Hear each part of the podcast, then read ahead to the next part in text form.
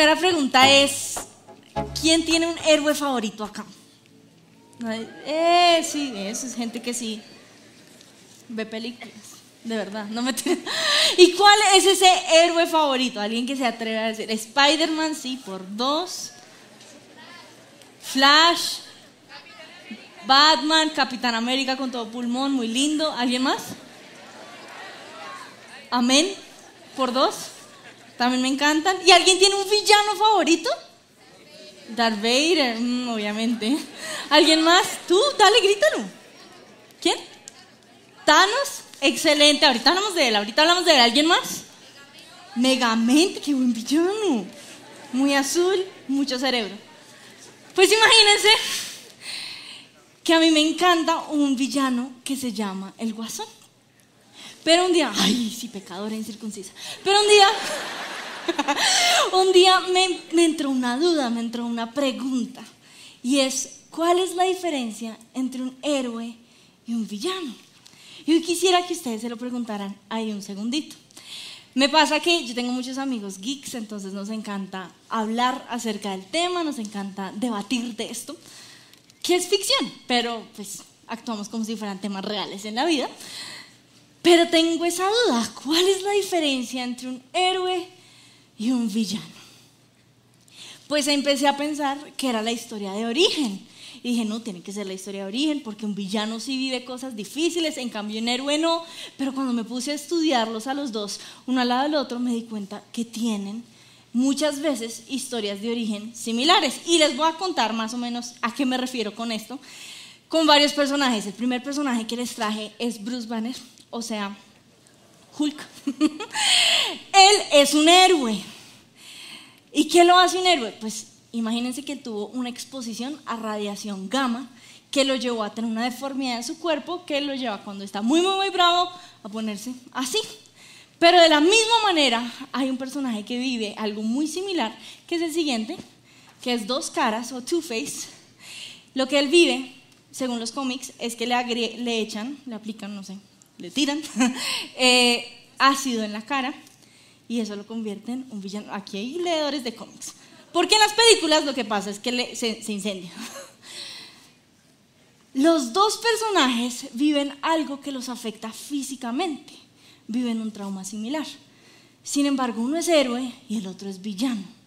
Y no solo eso, imagínense que los, los que lo, escriben dicen que uno de ellos, o que los dos padecen de un trastorno que se llama el trastorno de identidad disociativo.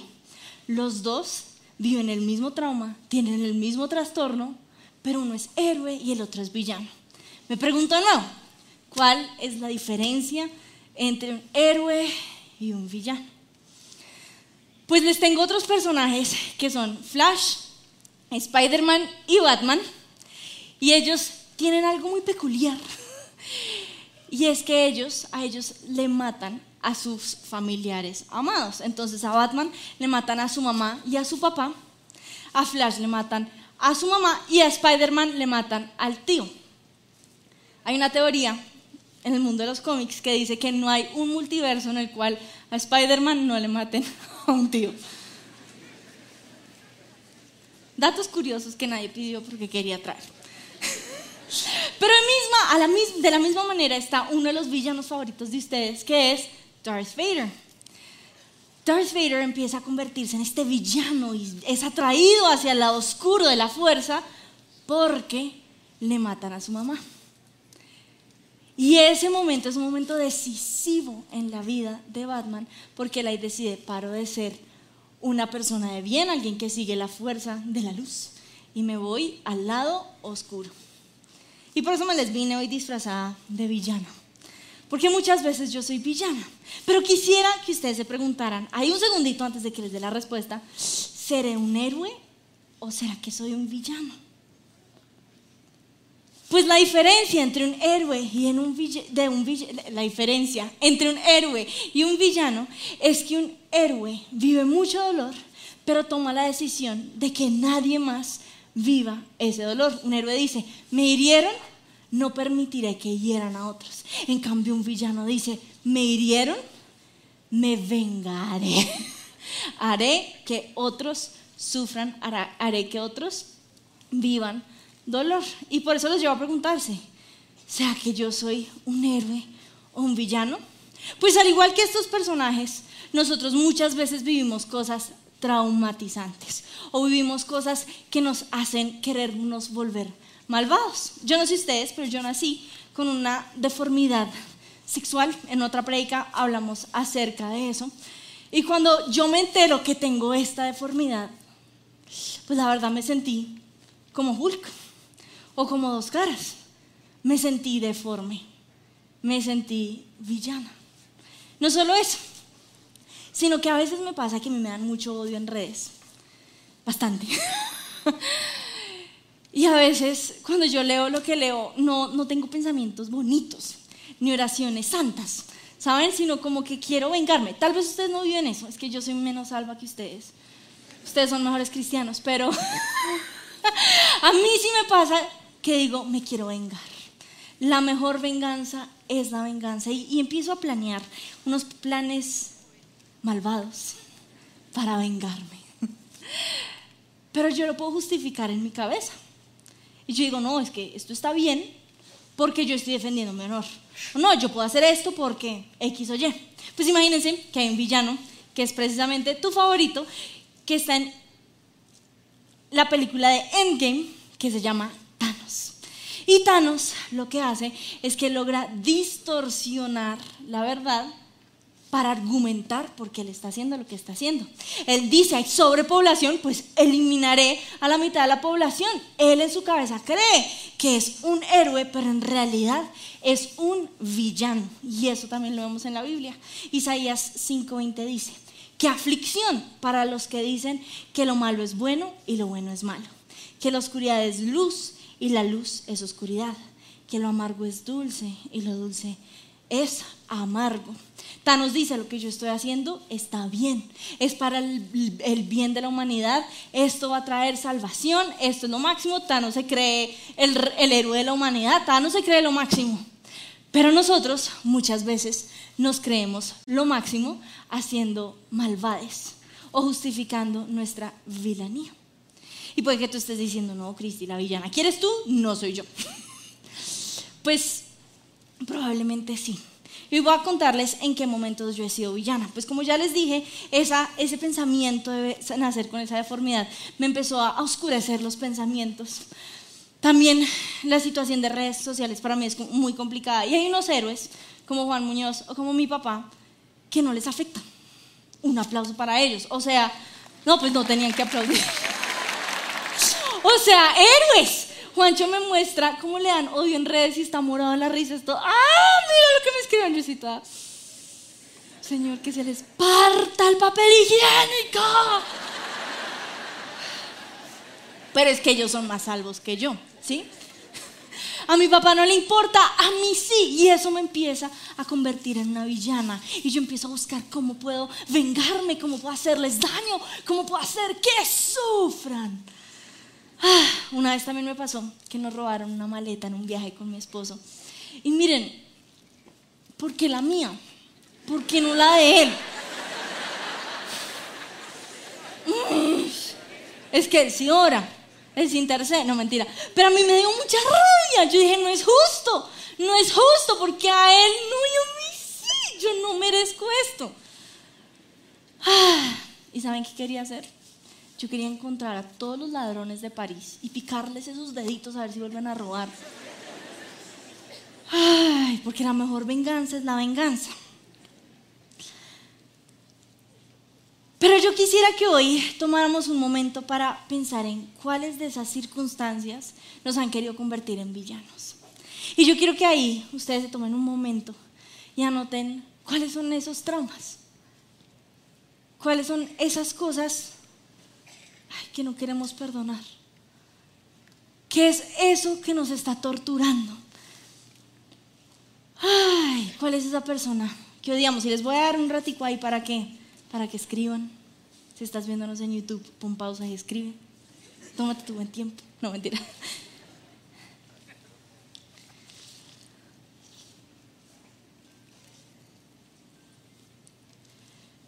Nos pasa muchas veces que leemos o que recibimos este tipo de traumas y lo que dice la Biblia es perdona, pero la verdad es que no queremos perdonar. Y les soy honesta, a mí me robaron y yo no dije, ay Dios, perdona al villano. No, yo no voy a matar. Voy a mostrarle la justicia divina y Señor, yo intercedo, que le quemen los dedos, Señor. No quiero perdonarlo, no lo voy a perdonar. No se me da la gana. Yo voy a ganar. Y a veces pasa esto en nuestras vidas, no sé si ustedes, a mí sí. No quiero perdonar, no voy a olvidar. La amargura crece en mí y cada día es. ¿A qué perdono si el otro le embarró? No voy a perdonar, así voy a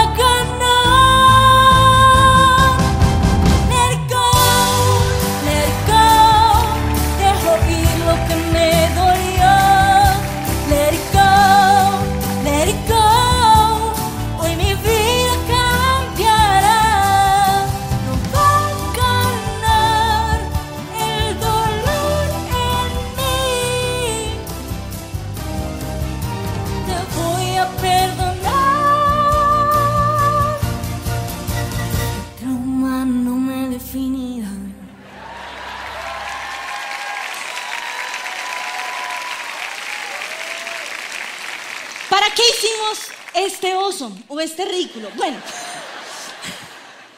imagínense que Elsa, este personaje que estoy disfrazado, si no sabes quién es, dile a tu hijo o a tu nieto que te ponga una fabulosa película Frozen, la 1, no la 2. Elsa, originalmente por los creadores de Disney, era pensada o querían que fuera una villana. Pero después, entre más la conocían, dijeron, tenemos que convertirla en una heroína. Y para eso tienen que darle un momento musical excelente, que fue esta canción, que no dice esa letra, pero pues nos dimos una, licencia artística donde ella decide dejarlo ir. Y es que perdonar es dejar ir. Y esa frase, let it go, let it go, Precisamente es eso. Es dejo ir, olvido. Estos personajes que les mostré al comienzo, Batman, Spider-Man, todos los héroes, tienen algo en diferente a los villanos.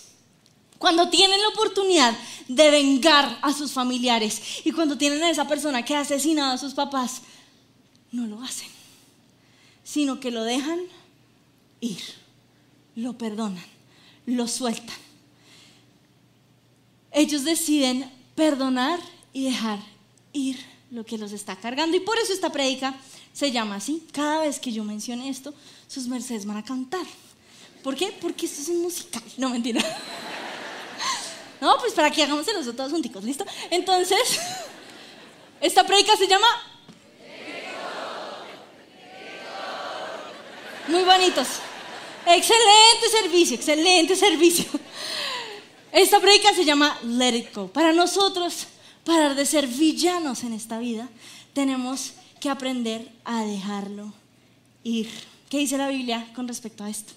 Efesios 4, del 31 al 32 dice, líbrense de toda amargura, furia, enojo, palabras ásperas, calumnias y toda clase de mala conducta.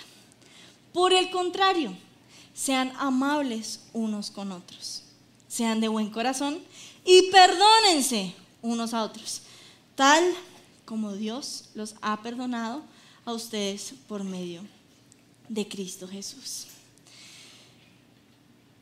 Elsa pudo llenarse de argumentos de por qué quería seguir siendo una villana, pero ella decide soltar estos argumentos y convertirse en un héroe. Y esta es su oportunidad, por eso también hicimos el oso para que si algún día se te olvide y me oigas cantar en tu cabeza, digas, ay, no he perdonado. Para eso estamos. Pero hoy yo quiero preguntarte o quiero motivarte a que pares de ser un villano y te conviertas en un héroe de tu historia. ¿Y cómo vamos a hacer esto? Pues esta predica está basada en lo que nosotros como iglesia les enseñamos acerca de perdonar, de hacer procesos de perdón. Pero yo quisiera llevarlo un paso más allá. Ya les cuento por qué vamos a ir un paso más allá. Pero yo quiero que no solo perdonemos, sino que podamos llegar al punto donde nosotros... Pero con ganas, como si estuviéramos en música. ¿Listos? Uno, dos, sí. Divinos, divinos, divinos. Para que podamos dejarlo ir. ¿Cómo hacemos para dejarlo ir? Pues les traje cuatro puntos. El primero es que debemos entender que dejarlo ir no es hacer un rezo. ¿A qué me refiero con un rezo? Me refiero a algo repetitivo, a algo monótono. Esto fue una realización a la cual llegué en mi vida. Es que yo caí en cuenta que yo todos los días hacía proceso de perdón. O sea, miren, el proceso de perdón se inspiró en mí. ¿Sí? O sea, yo fui la que le enseñó a mis papás a perdonar. Por obvias razones. Pero yo sabía hacer proceso de perdón de memoria. Y yo todos los días, Señor, y perdono a mi mamá, y perdono a mi papá, y los dejo ir. Y acabo de orar, los odio. ¿Por qué? Porque no rezo. Porque no lo hacía de corazón. Porque lo hacía de forma monótona. Y yo quiero que esto lo saquemos de nuestras vidas. Elsa no cantó esta canción como un rezo. Ya cantó con, con pulmón, con emoción. Entonces vamos a perdonar igual. Mateo 6, del 7 al 8 dice, cuando ores, no parlotees de manera interminable como lo hacen los gentiles. Piensan que sus oraciones recibirán respuesta solo por repetir las mismas palabras una y otra vez. No seas como ellos, porque tu Padre sabe exactamente lo que necesitas, incluso antes de que se lo pidas. Cuando oramos, tenemos que hacerlo de corazón. Y tenemos que hacerlo de una manera genuina, no de una manera monótona. Y esto me lleva a mi siguiente punto, y es que debemos perdonar igual a como Dios nos perdonó. Una vez me pasó que estaba hablando con una persona y me dice, Cristi, es que yo perdono. La cosa es que no olvido. Y yo, ah, qué lindo, bíblico eso bonito. Pero por dos, ¿saben? A veces me pasa que yo perdono, ¿no? Y yo, Señor, te lo entrego. Uf, pero no lo llevo al paso más allá donde puedo dejarlo ir. Y yo pensé, y de hecho se lo dije, bueno, no perdonas, tú perdonas pero no olvidas. Imagínate que tú vayas al cielo y Dios haga lo mismo. No, mi vida, yo te perdoné, pero no puedes entrar al cielo porque no olvidé. De hecho, no leemos que en la Biblia dice, Jesús estaba colgado en la cruz y decía, Señor, perdónalos, pero no olvides, porque no saben lo que hacen. No. Uf, el perdón de Jesús cubre multitud de faltas y debemos perdonar igual a como Dios nos perdonó. Mateo 6, del 14 al 15 dice, si perdonas a los que pecan contra ti, tu Padre Celestial te perdonará a ti. Pero si te niegas a perdonar a los demás, tu Padre no perdonará tus pecados. En Mateo 18, del 20 al 34, vemos una parábola impresionante. Los versículos le preguntan a Jesús, ¿cuántas veces debo perdonar? Y él les dice, 70 veces 7. Yo le decía a mis papás, yo ya cumplí las 70 veces 7 con Daniel. O sea, yo no tengo que perdonarlo una vez más. No, imagínense que es una forma de hablar es de manera interminable que debemos perdonar.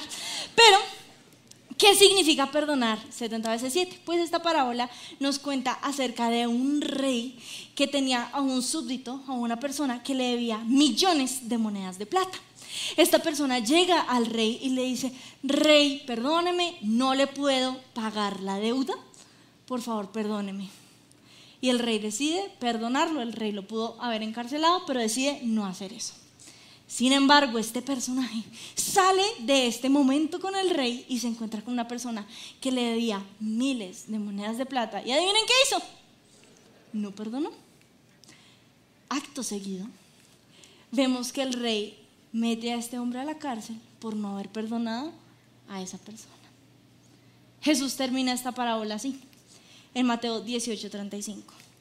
Esto es lo que les hará mi Padre Celestial a ustedes si se niegan a perdonar de corazón a sus hermanos. La única manera en la cual nosotros seremos perdonados por nuestros pecados es si nosotros tomamos la decisión de perdonar y de... Estuvo flojo, pero en la próxima lo hacemos mejor, tranquilos. No hay lío, no hay lío. ¿Qué más es perdonar o qué más es let it go? Let it go es entregarle nuestros sentimientos a Dios. Ahora, les voy a ser honesta, este era mi punto de mayor debilidad en el proceso de perdón, porque cuando lloraba yo le decía a Dios, Dios, si te entrego todos los sentimientos, tómalos, tómalos, tómalos todos. Y seguía igual. Porque no se los daba. Yo le contaba, estoy triste y te cuento que estoy triste y te cuento que te los voy a entregar, pero no se los daba. Pero nosotros tenemos que en oración sentir esa tristeza y dársela a Dios. ¿Y qué es lo que nos promete Dios cuando hacemos este intercambio de sentimientos? Pues es algo increíble. Mateo 11, 28 dice, vengan a mí todos ustedes que están cansados y agobiados, y yo les daré descanso. Dos versículos después, en el versículo 30 dice, porque mi yugo es suave y mi carga es liviana. Cuando nosotros perdonamos, le entregamos esto a Dios y esperamos que Él nos cambie nuestros sentimientos por una carga ligera, por una carga liviana, como la canción que cantamos ahorita. Pues me pasó que una vez estaba hablando con una persona que no cree en Dios y las dos estábamos yendo al, terapeuta, al psicólogo, y yo estaba en este proceso. Miren, yo hice todos los procesos de perdón que se puedan imaginar en mi tiempo. Yo perdoné, perdoné, perdoné. Y como que ya estaba a punto de graduarme de terapia, ya por fin. Y me hablo con esta persona que ya se había graduado, que ya tenía diploma. Y me dice, no, Cristi, es que la persona me hizo esto y me hizo lo otro. Y en terapia me di cuenta de esto, en terapia me di cuenta de lo otro. Y yo, ¿por qué no perdonas? Porque ¿de qué me sirve saber cómo he herido, cómo me han herido, si no lo voy a perdonar? ¿De qué me sirve tener estos sentimientos, identificarlos, si no se los voy a entregar a Dios? Esa es la diferencia entre un héroe y un villano. Un héroe deja ir estos sentimientos. Y finalmente, mi último punto, este es tu momento de cantar como si estuvieras en Broadway. Mi último punto es que para dejar ir tenemos que... Un aplauso para ustedes. No, audicionaron y pasaron a la alabanza. Mentira. tenemos que dejarlo ir.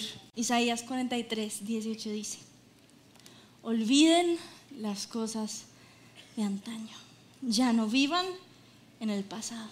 O sea, Let it. Muy lindos, muy lindos, hermosos. tenemos que dejarlo ir. Y el mejor ejemplo que tenemos de cómo dejar ir estas circunstancias lo encontramos en Jesús. Como les conté, Jesús está clavado en la cruz y tiene que perdonar nuestros pecados. Pero no solo los nuestros. También tiene que perdonar los pecados de los fariseos. También tiene que perdonar los pecados de Judas de Pedro. No lo sabemos porque la Biblia no nos dice, pero yo quiero creer que si Judas se hubiese arrepentido, Jesús lo habría perdonado. ¿Por qué lo creo? Porque en la Biblia no vemos que Jesús dice, y Señor, aquí estoy en la cruz, perdónalos, excepto a Judas. Y a los sacerdotes. Ustedes no tienen aquí, ustedes no tienen mi perdón. ¿Saben? de resto a todos perdono. No. Porque Él es más salvo. Pues literal es el Salvador. Pero Jesús decide dejarlo ir.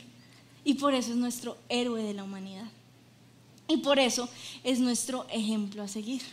¿Y cómo sabemos que Jesús se habría perdonado a Judas? Con el ejemplo de Pedro. A mí me, conmueve mucho esta historia. Porque Jesús pudo haberse resucitado y cuando fuese a hablar con Pedro, él pudo haberle dicho, ¿sí vio Pedro? Juan sí estaba ahí, primera fila. En cambio usted, hmm, por ningún lado, falso, amigo, falso. Jesús no. Jesús en ese momento en la cruz decide perdonar a Pedro, al igual como nos perdona a todos nosotros. Y cuando se encuentra con Pedro, es lo que quiere es restituir. Es lo que quiere es mostrar ese amor de su Padre. Y lo impresionante de esto es que después de perdonarlo, le dice, cuida a mis ovejas. Porque es impactante esto. Pedro es el fundamento sobre el cual se creó la iglesia cristiana. Gracias a él todos conocemos del Evangelio porque él se aseguró de predicarlo. Pero lo increíble de él es que el fundamento sobre el cual se construye la iglesia cristiana es el perdón. Es dejarlo ir. Les pregunto, ¿van a ser héroes o van a ser villanos? Este es tu momento para decidirlo. Y para eso quisiera pedirte que revises ahí tus apuntes, que revises a quiénes tienes que perdonar. Ese listadito de, amarguras que escribimos ahorita, miren, el mío se renueva día tras día. Quiero que saquen ese listadito y quiero invitarles a que se pongan de pie. Vamos a orar. Con muchísimo gusto. Tú eres divina. Señor Jesús, vamos a orar, vamos a orar como si no fuera un rezo. Ay, Señor Jesús, no quiero perdonar. No quiero, no quiero, no quiero. Y le vas a contar a Jesús por qué no quieres perdonar. ¿Cuál es esa persona que te hirió? ¿Cuál es esa persona que rompió tu corazón? Probablemente ni sabes quién es esa persona, tal vez fue un ladrón. ¿Quién fue? Y le vas a contar ahí a Dios, Dios no lo quiero perdonar. No quiero. pero Señor, hoy yo te pido que me des de tu fuerza y de tu voluntad para perdonarlos. Y le vas a contar a Jesús ahí qué sentimientos tienes en contra o acerca de esta persona. Dios, tengo rabia. ¿Cómo permites que esta persona me haga tanto daño? ¿Por qué esta persona me hizo esto? Tengo dolor, tengo amargura, me siento amargo, Dios. Señor, siento que perdí mi esperanza. Y ahora vas a coger esos sentimientos que acabas de identificar y se los vas a dar a Dios. Jesús, tú prometes que tú te llevas nuestra carga y te entrego mi carga. Hoy te entrego mi dolor. Hoy te entrego mi ira. Hoy te entrego, Señor, mi hambre por justicia. Te lo entrego. Te lo entrego. Y vas a sentir en este momento como tu yugo se convierte más ligero. Y ahora vas a ver a esa persona en el mundo de oración, a esa persona que no quieres perdonar. Le vas a decir, con mi perdón no te quiero perdonar. Ay, con mi perdón se me es imposible perdonarte. Pero hoy recibo el perdón de Jesús y te perdono. Él ahí te perdono. No solo eso, sino que dejo ir este dolor. Lo increíble de Jesús es que Él entiende lo que es ser traicionado. Él entiende nuestro dolor. Y ahí en oración vas a poder encontrarte con ese Jesús que te entiende. Y vas a dejar como Él sane tu corazón. Gracias Jesús. Gracias Jesús. Tú, conocedor del dolor más profundo.